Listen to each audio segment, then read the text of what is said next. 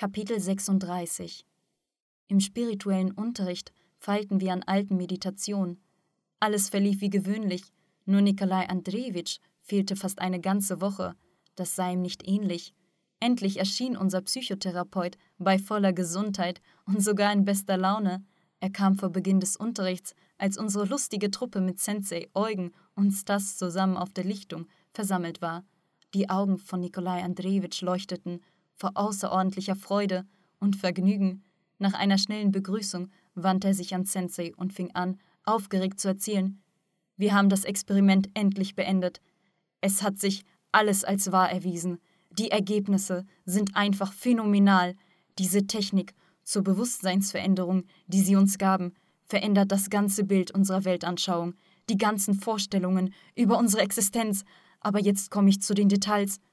Unsere Jungs schauten mit großen Augen das lebhafte Verhalten von Nikolai Andrejewitsch an.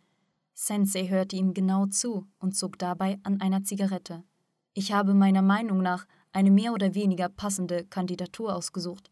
Ein Mann, ein richtiger Alkoholiker, ließ sich bei uns behandeln. Seine Schullaufbahn endete nach zwei Jahren im Internat. Er wuchs in Heimen auf. Er ist einer von Nachkriegsweisen. Die Armee, dann die Arbeit im Schacht und ständiger Alkoholkonsum. Das war sein ganzes Leben. Aber als sich seinen Bewusstseinszustand veränderte, da hat er uns etwas auf einer altrussischen Sprache erzählt, so dass all meine Kollegen, die beim Experiment anwesend waren, durch seine Antworten einfach schockiert waren. Wir haben alles aufs Video aufgenommen und brachten sie zu einem bekannten Professor, einem Historiker, einem großen Spezialisten auf diesem Gebiet. Das Ergebnis übertraf alle Erwartungen. Das überraschte sogar den Professor selbst. Es stellte sich heraus, dass dieser Alkoholiker in der Drevlian-Sprache gesprochen hat. Nach der Erzählung des Professors gab es vor langer Zeit solche ostslawische Stämme. Unser Schützling erzählte verblüffende Einzelheiten und alltägliche Details aus dem siebten Jahrhundert. Viele von ihnen stimmten nicht nur mit den Informationen überein, die durch archäologische Grabungen gewonnen wurden, sondern waren selbst der heutigen Wissenschaft unbekannt. Er erwähnte auch die geografische Gegend, wo er angeblich gelebt hatte, den Fluss Sluch, und zum Schluss berichtete er von seinem großen Konflikt mit einem Menschen aus dem Dregovitsch-Stamm. Das alles passte erstaunlich genau mit den vorhandenen Daten überein. Ihr könnt euch nicht vorstellen, was das für ein grandioser Durchbruch für die Wissenschaft ist. Nur müssen diese Informationen für die Gültigkeit des Experiments noch einige Male bestätigt werden. Man muss sie wissenschaftlich begründen. Ich habe hier noch einen Kandidaten ausgesucht. Warte, warte. Wir haben doch mit dir vereinbart, dass ich dir etwas gebe und du es ausprobierst. Das war's, sagte Sensei kategorisch.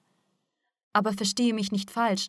Das ist doch unglaublich wertvoll für die Welt der Wissenschaft. Ich verstehe alles, sagte Sensei ruhig. Die Rede war nicht über die Welt der Wissenschaft, sondern über dich. Du wolltest dich überzeugen, du hast dich überzeugt. Und für die Welt der Wissenschaft ist die Zeit noch nicht reif. Nikolai Andrejewitsch verstummte und sagte, nachdem er sich etwas beruhigte, Schade, das Experiment war wirklich beeindruckend. Ich war doch ein so leidenschaftlicher Atheist, aber nach so etwas, das beweist doch, was sage ich da, das verändert vieles völlig dann ist ja gut. Die Hauptsache ist, dass du verstanden hast. Verstanden? Das ist untertrieben. Es ist doch ein kompletter Umschwung im Bewusstsein. Das ist eine grandiose Revolution des Verstands. Ich habe mich nicht nur von der Richtigkeit deiner Worte überzeugt, sondern glaube jetzt so an dich, dass ich meine Seele für dich geben würde.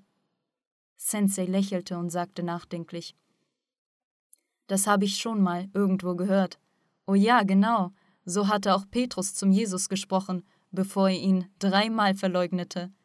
Nikolai Andrejewitsch versuchte das Gegenteil zu beweisen, indem er Sensei überzeugende Argumente vorbrachte. Sensei lächelte nur schweigend und wechselte dann das Gesprächsthema auf die Meditationen.